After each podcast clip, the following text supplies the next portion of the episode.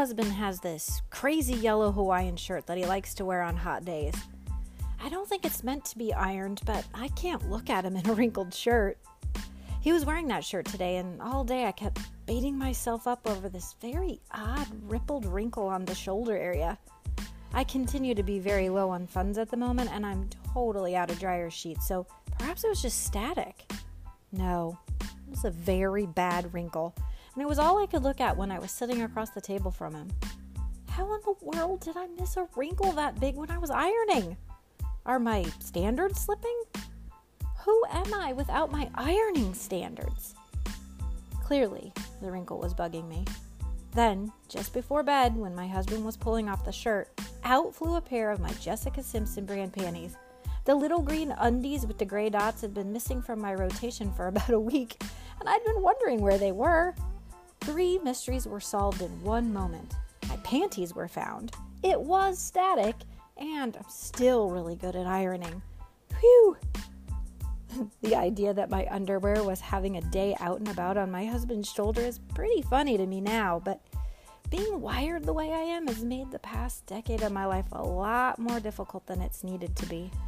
And there was a time when a pair of stowaway panties could have dissolved me to tears. When I had a lot of money, I was pretty tightly strung and I had trouble settling for less than perfection in my life. I didn't realize back then how rigid and narrow my thinking was, and in many ways it's been a relief to let some of my perfectionism die off. But you should know this even now, I am not laid back. I'm a Virgo with a healthy splash of OCD woven into my DNA, and it's not easy for me to let things go, especially when it comes to my environment. I like things clean and pressed and well organized, and I love it when things smell good too. My favorite aisle at the grocery store is the cleaning supply aisle. I could spend a good half hour just sniffing, pondering, and considering the cleaning merits of every product lining the shelves.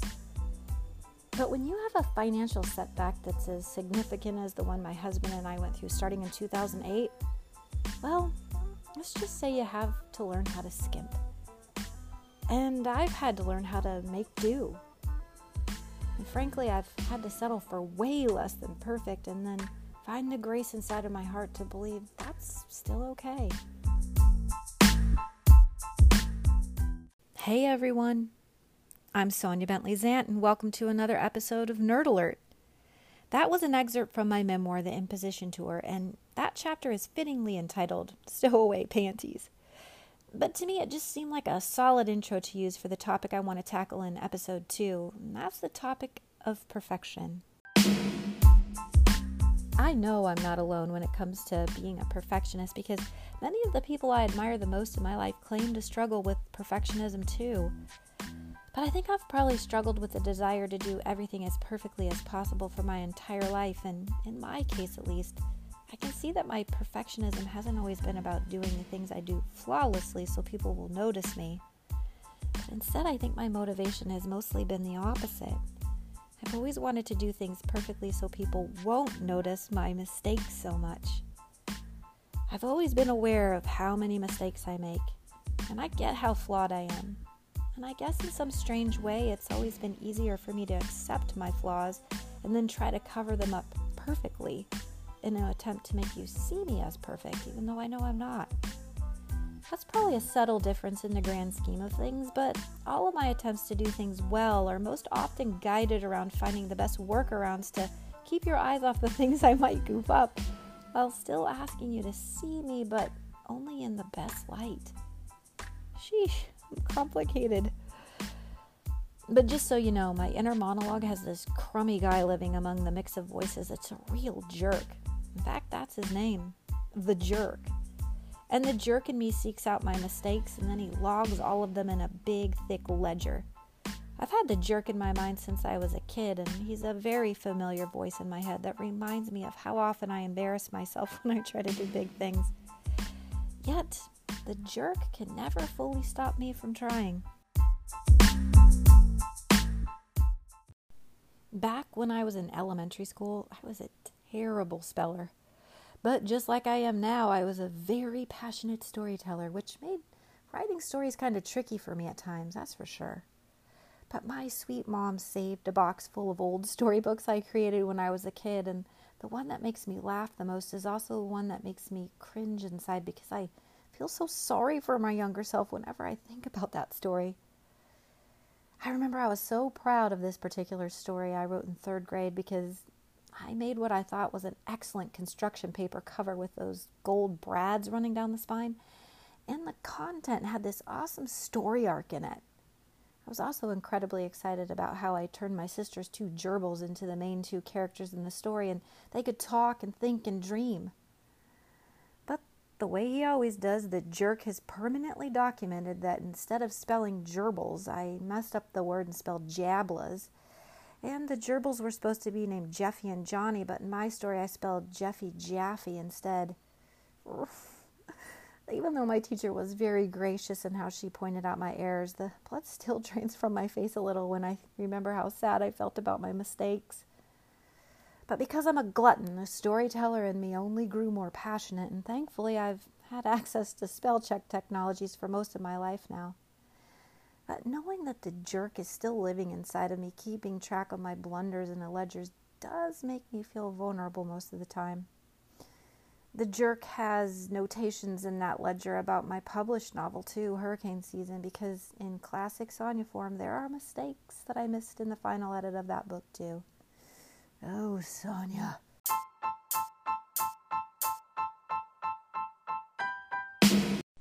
Maybe by now you're starting to see that I'm more compelled to cling to the record of my mistakes more tightly than I cling to the passions inside of me that give me my greatest sense of purpose. And that's where the quest for perfection trips me up the most. The good news for everyone who knows me is that the Jerk's Ledger doesn't log the mistakes of others all that much. I mean, there are some entries about other people in there for sure, but if you could climb inside my mind and pry the ledger away from the jerk, you'd see for yourself that nearly every single entry chronicles every single mistake I've ever made. And it's all written there in the jerk's ugly, albeit perfect, black handwriting. And it's the existence of that ledger that often keeps me from acting on things I know I'm meant to do. As soon as I have the impulse to move on an idea, the jerk quickly flips to the page in the ledger where I tried and failed at something similar, and then he says something in my brain like, um, you already tried that back in 2010 and you totally bombed. It wasn't pretty to watch, and lots of people noticed. So why don't you wait until you know that you can do it perfectly this time around, okay?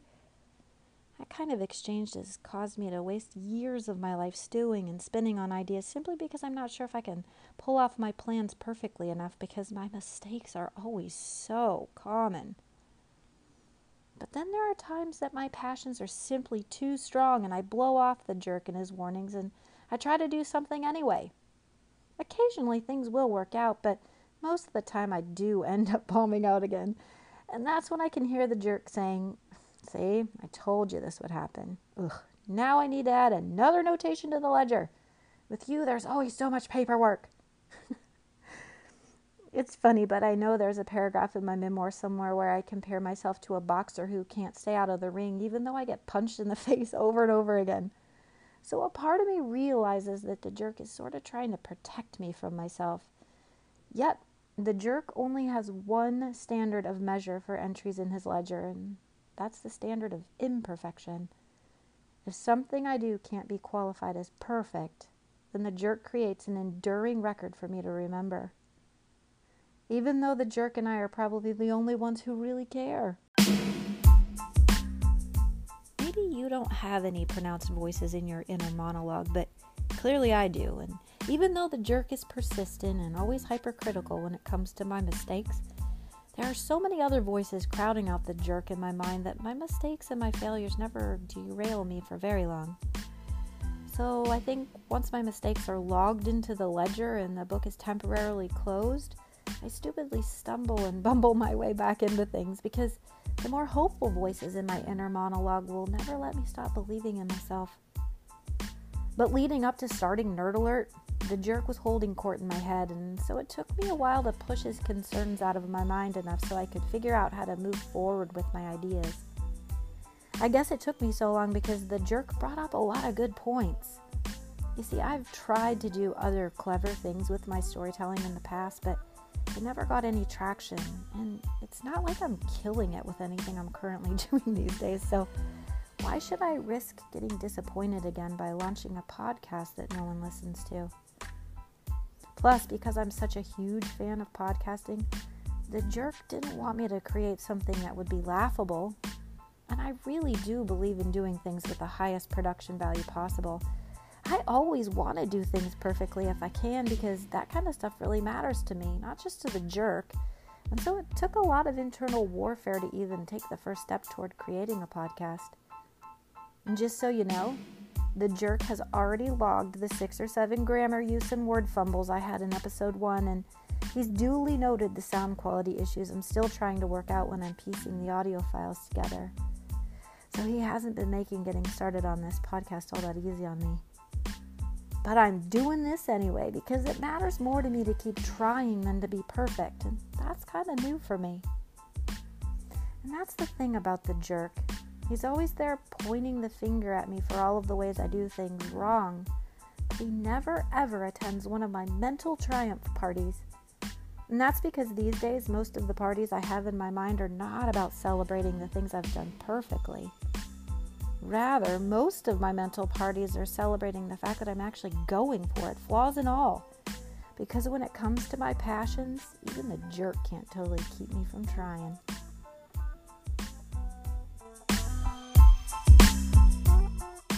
You probably noticed in the intro excerpt for this episode that I really have a thing for laundry. And if you've followed me on my blog, you've already noticed that I talk about my passion for doing laundry a lot.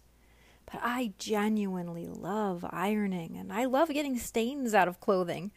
And I love keeping things fresh and tidy in my world. And for me, since the past 12 years or so have been so upending and chaotic, Perfectly cleaning and pressing all of our clothing has created a heightened sense of relief for me, especially when there's no other area of my life where seeking even a hint of perfection to cover up my mistakes seems reasonable to me. And honestly, finding perfection in my laundry is almost always enough to keep me going.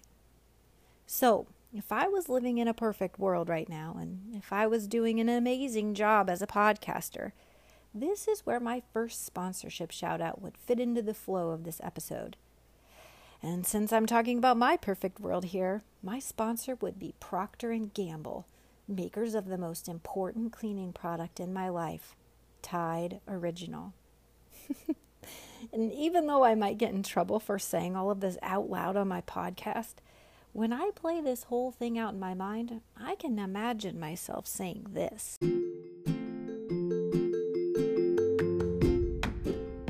Nerd Alert is proud to feature our lead sponsor, Tide Original Laundry Detergent, the most reliable kind of perfection you can find in the cleaning supply aisle. You can trust Tide Original to get your clothes clean, but you can also trust it to be there for you when you need a fresh start. That's what Tide's done for me, and that's why I'm so happy to have Tide Original as my lead sponsor for this podcast. Just so you know, I'd say all of that with genuine passion, even though I'd be being paid for that endorsement in my perfect world. But I know I'd say it with conviction because I really do believe in Tide. And if this sponsorship thing could ever happen, I'd be honored to join the likes of the Gronk, and together we could pitch Tide Pods and the incredible cleaning strength found in that one mighty little packet. Although, when you think about it, wouldn't it be awesome if Tide asked me to host the first ever Tide Pods cast? I mean, doesn't that just seem like a no brainer? I could talk people through how to get stubborn stains out of all sorts of fabrics. I've even used Tide Original to get a terrible stain out of my carpet a few times. And of course, the Gronk could join me on my Tide Pods cast if he wanted to, but honestly, I can't imagine that Rob Gronkowski has a deep kind of devotion and passion for Tide Original the way that I do. And it's also kind of difficult for me to picture the Gronk doing a load of laundry in the first place. Anyway, sorry for that weird detour.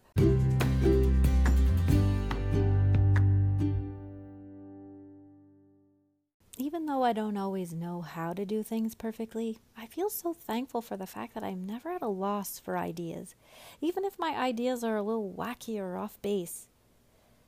I guess what I lack in perfection, I feel like I make up for in my passion. And my genuine feelings for ideas like my Tide sponsorship are no exception.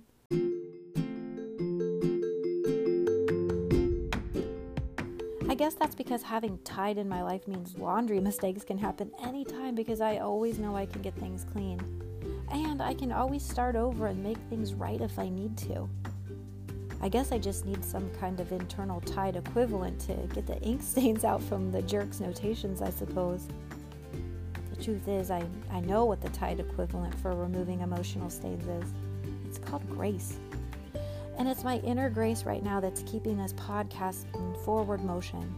I don't even care if you have grace for me right now because in this moment, I have plenty of grace to go around.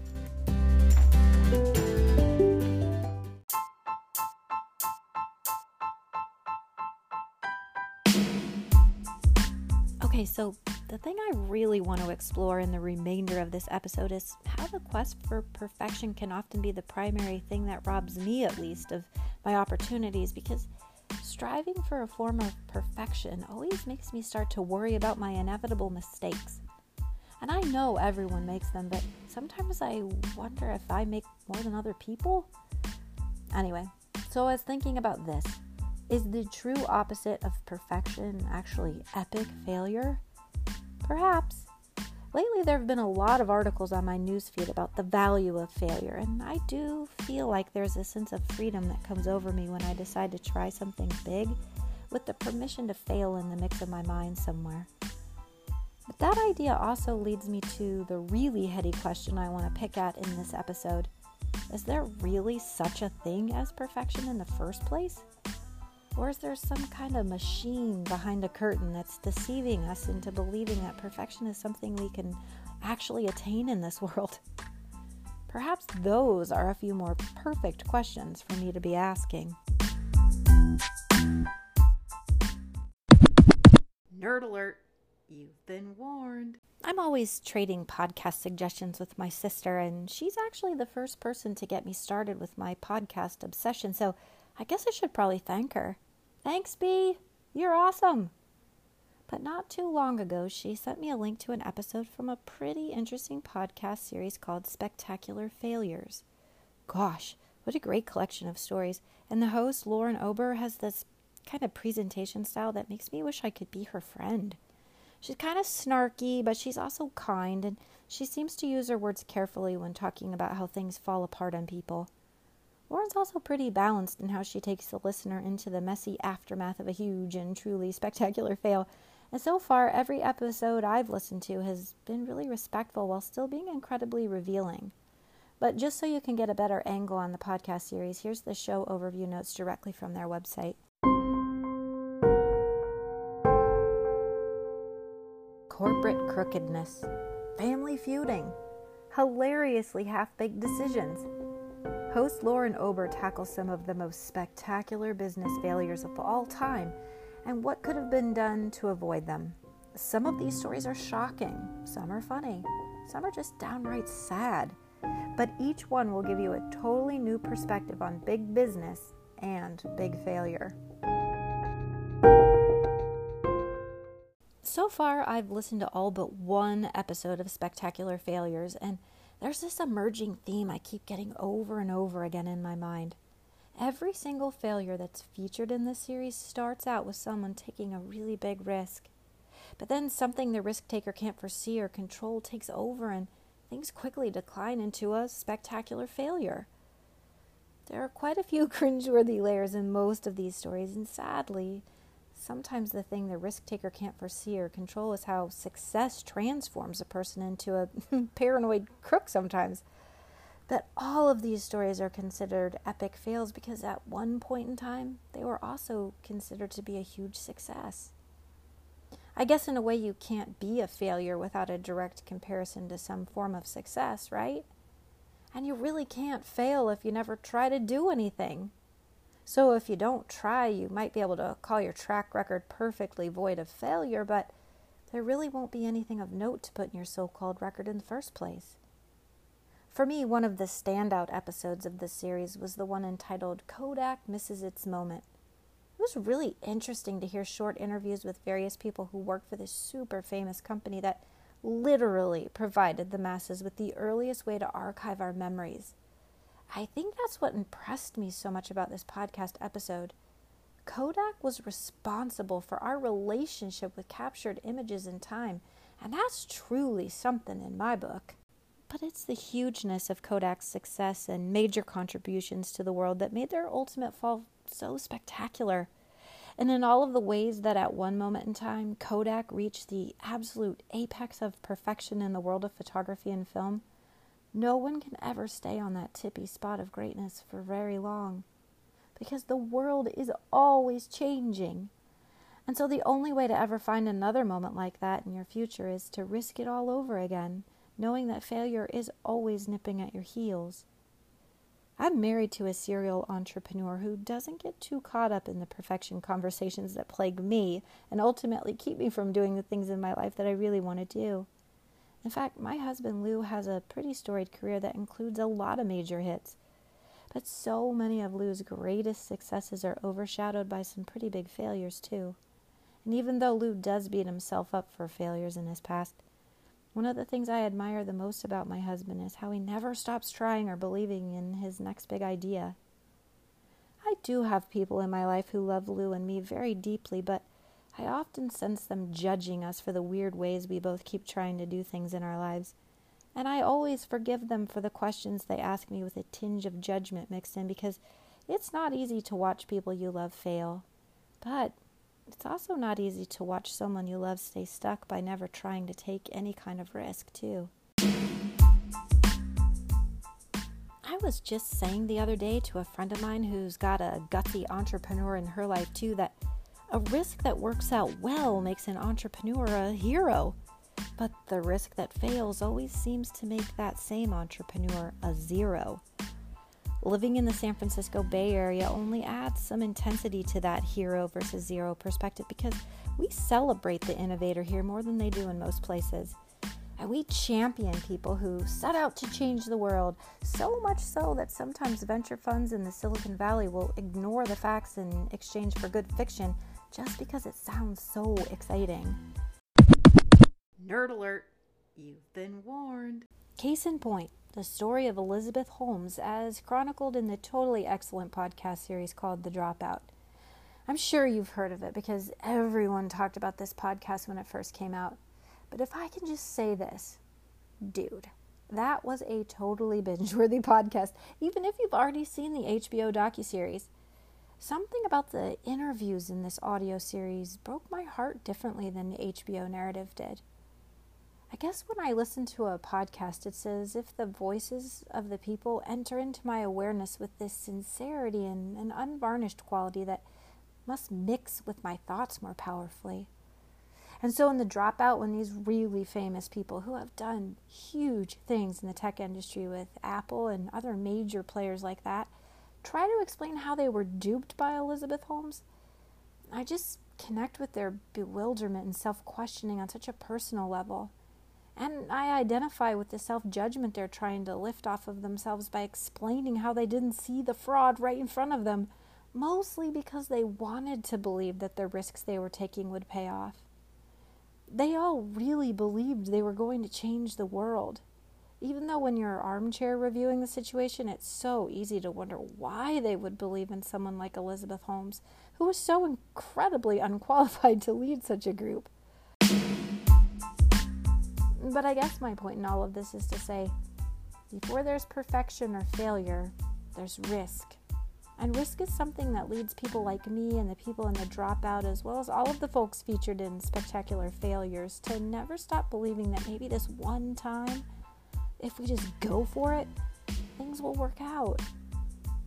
And what I'm learning about myself now more than ever is that I'm growing more willing to let my perfectionism for the sake of hiding my mistakes go and I'm starting to line up the risks I know I'm finally ready to handle, no matter the outcome. Nerd alert! You've been warned. Boy, these nerd alerts are just tumbling in. There's another really great podcast series produced by Wondery, and it's called American Scandal. It's hosted by a journalist named Lindsay Graham, and I really like his style. He's a great explainer, and he builds up each season that I've listened to in these really enticing layers.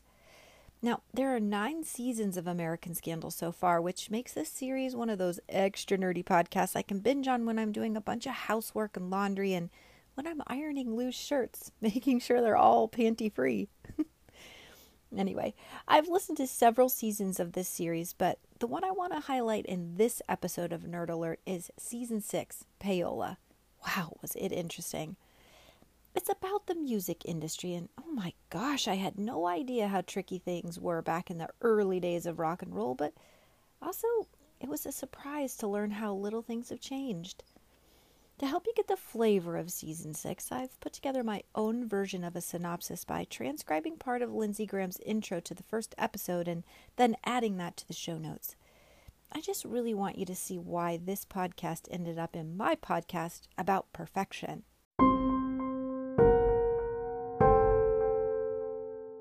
Most people don't really think about how a new song gets on the radio. We tend to assume the most popular records, the ones that sell the most, get requested the most and are popular because people like them. That's what the pop in pop music is short for popular. And that's what the record industry wants us to think.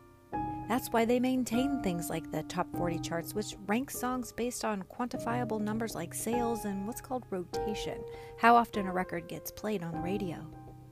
The more copies a record sells, the more spins it gets and the higher it climbs the charts. It's a level playing field, one on which anyone with talent and a good song can have a hit. Except it's not a level playing field. Some records have an advantage, a big label backing them with a big marketing budget. And some companies use that budget to bribe DJs to play their songs. The songs become hits not because they're popular, but because their airtime was bought and paid for. In this season of American Scandal, host Lindsay Graham looks deeper into the history of this delicate system of secret bribes and kickbacks used to transform a mediocre song into a hit, which is called payola. This is the story of how payola started, the attempts to end it, and how it ultimately shaped the music we hear, as well as the music we don't. Sounds juicy, right? It kind of is. I actually binged this six part series of American Scandal in one day. I started it out on a hike, and then I finished it with a zesty cocktail on my porch after a full day of cleaning and scrubbing my house to make it extra sparkly. And the whole time I was cleaning, I was learning how songs, starting in the 1950s, gained popularity in those early days of radio and how the slimy and manipulative ways of record producers and their $50 handshakes started influencing everything about music, back then as well as now. Now, I won't spoil this series for you, but my mind was overwhelmed with useful thoughts as I listened to this season of American Scandal. And even though I'm not a musician or a songwriter, I do consider myself to be a creative artist, and for me, I discovered a direct connection to this series because one thing every artist needs is an audience of consumers who want to engage with your art. And once money and art collide, there's plenty of room for scandal.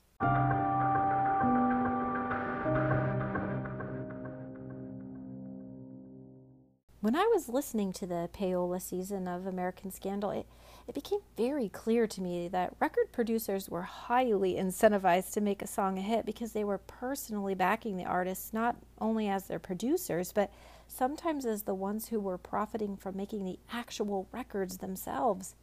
Even Dick Clark was in on this arrangement and stood to make money from several different revenue streams off the success of one hit song and his ability to influence the music industry was legendary from the start. But back in the day, the way a hit got made was by buying airtime for certain songs and playing them so often that they were forever burned into the soundtracks of people's minds. Very often, the songs weren't really great, but they had enough going for them that if they were played often enough, people started to think they were good. And so, in some ways, the familiarity of the song created this exchange of sorts that made people think they really liked the song just because they've heard it a thousand times. Familiarity and popularity kind of went hand in hand, and if you listen to terrestrial radio these days, that concept is still alive and well in the modern music era. And for me, at least, I'm not buying it.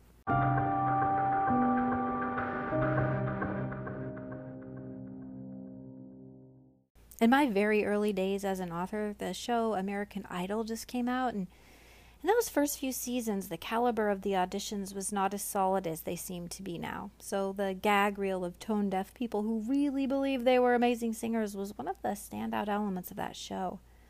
But those segments always gave me such a headache. That kind of stuff still bugs me now. I just can't stand how painful it can be to watch someone take a risk on themselves when they have no idea how terrible they are at the thing they really want to do think I know where the headache comes from. It's the jerk. And he's looking for a ledger somewhere to jot down the imperfections of another artist.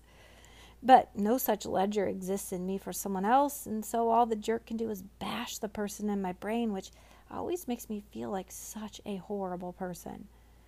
The jerk is kind of a dream stealer, but he's also not wrong about when I'm missing the mark or when someone else is out of his or her league but I don't know what to do when I'm watching a terrible audition because it feels personal somehow and just hurts.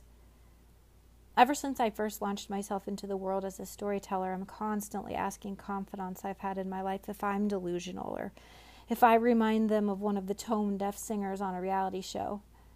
I usually pick people who I believe won't lie to me because this is a tough question and I'm sure it would be difficult for them to say it to my face. But still, I sense that I'm doing what I'm good at when I'm writing or sharing stories, yet I know there's this machine out there that has the power to alter things for the lowly artists like me, and truthfully, that machine really scares me.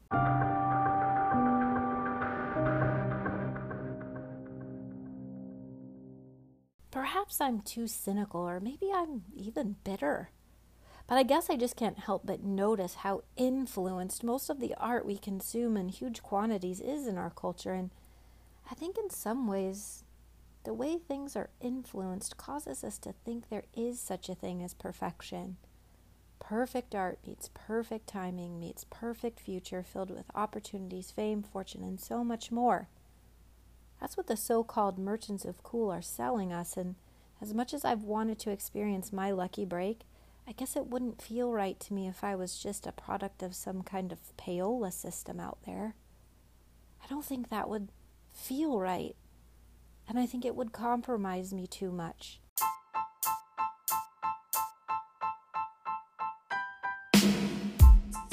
Okay, so if someone like a Dick Clark or a Simon Cowell can add enough layers of magic here and there to the production to make a so so song or a so so singer worthy of the masses' attention. And then, if the right channels for finding the thing every artist and their producer needs the most to survive, which is consumers, is created in the form of a dance show or a reality series or by greasing the palms of the right people in the modern day equivalent of the $50 handshake, then anyone can be a superstar, right? I mean, if this is how it works, then the perfect song can be manufactured to create the perfect outcome. And as long as everyone's happy, this should be enough, right? It should be, but for me, all of this reveals the brassy tone on the golden ring that is perfection. And it makes me feel like, in all of the ways I've hidden myself for fear of missing the mark of perfection, it's a stupid focus for me. I mean, I know it's not totally fair for me to compare my experiences as an author to what a musician faces because it's a totally different world, and our talents have only the smallest tangential connections. But if I can get us back on topic here, what I'm really exploring is whether or not there really is such a thing as real perfection in this world, especially when it comes to art. And for me, the answer is simply no. I do believe there are such things as high production value, people with incredible talent, and artist content out there that is stunningly worthy of our attention our acclaim. But perfection? I just don't believe that's something anyone can measure or attain. I know I need to bring this episode to a close, and I also know I've covered a lot of angles when it comes to the idea or the quest for perfection. And what I really wish is that all of my musings and pondering thoughts could have provided me with the perfect kind of conclusion to help me at least gain the right kind of perspective for the life I've chosen to pursue as an author. But I know I didn't really solve that riddle for myself all that well. But it's okay because I feel like I did learn a few things. And one of those things is that after listening to all of those podcasts that I mentioned in this episode, one of the standout points I'd like to leave you with is this I'm not alone. And if you're struggling with perfection, you aren't either.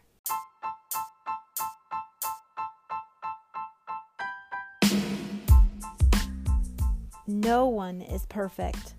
Everyone has flaws and makes mistakes and probably struggles with self doubt. I'd even be willing to bet that every person who's ever done something big has some kind of inner jerk inside of them that messes with his or her mind from time to time. I mean, the jerk's activities in someone else's mind may be quite different from my own, but I feel certain that most people experience limiting forces in their lives that show up in the form of doubts, insecurities, and maybe even fear. But I guess for me, I can honestly look at myself knowing I'll always make mistakes, yet there will never be a time in my life where my transparency feels safer to me than it does now.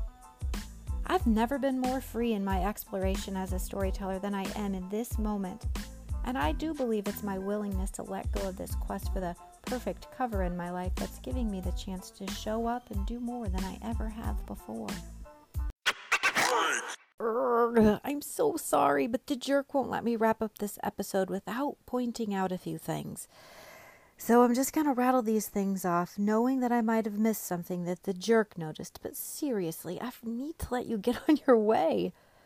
Okay, for starters, when I was talking about the nerd alert on the Dropout podcast, I should have said that the HBO show on Elizabeth Holmes wasn't a docu-series, but rather it was a full-length documentary, and the name of it was The Inventor: Out for Blood in Silicon Valley. Whew, nice catch, jerk. Okay, and then later on when I was talking about the nerd alert on American Scandal, I totally botched the pronunciation of the word terrestrial when I was talking about listening to the radio these days that word isn't easy to say, but still, it does feel good to go back and make that right. Okay, and now for probably the biggest cleanup of all. When I said that the jerk doesn't keep tabs on the mistakes of other people all that often, the jerk pointed out that that's only mostly true. And to be completely truthful, I need to apologize to my husband for being the person in his real life who points out most of his mistakes. It's not just the wrinkles on my husband's shirt that I get so caught up in. I think because he's an extension of myself, my husband ends up being someone the jerk inside of me monitors as critically as I monitor myself, and that doesn't make it right. Maybe there are other husbands and wives out there who have this same kind of mistake radar for each other, but when it comes to the small things, I think I'm always harder on Lou than I need to be. After I listened to this podcast, I realized that these days, perfection might not be easily achieved or even defined, but honesty is something I can keep better track of, especially when it comes to what I say and what I share on my blog or my podcast. So if you're listening, Lou, I'm sorry that the jerk in me is someone you actually know really well. And I promise I'll do better keeping him under wraps because I know you're always doing the best you can, just like me. Thanks for sticking with this episode of Nerd Alert. It means so much to me to picture someone on a hike or doing some mundane chore while unpacking the topic of perfection with me in the form of a podcast. You have no idea how much of a kick I'm getting out of having my own series. And I know I can say that to you right now because at this point, if you're hearing my voice at all, then you're actually listening to my podcast. That's huge. Anyway, I've put the links to all of the podcasts I've mentioned in this episode in my show notes, as well as a link to my blog in case you want to keep reading the Stowaway Panties chapter from my memoir. But until next time, Nerd alert, you've been warned.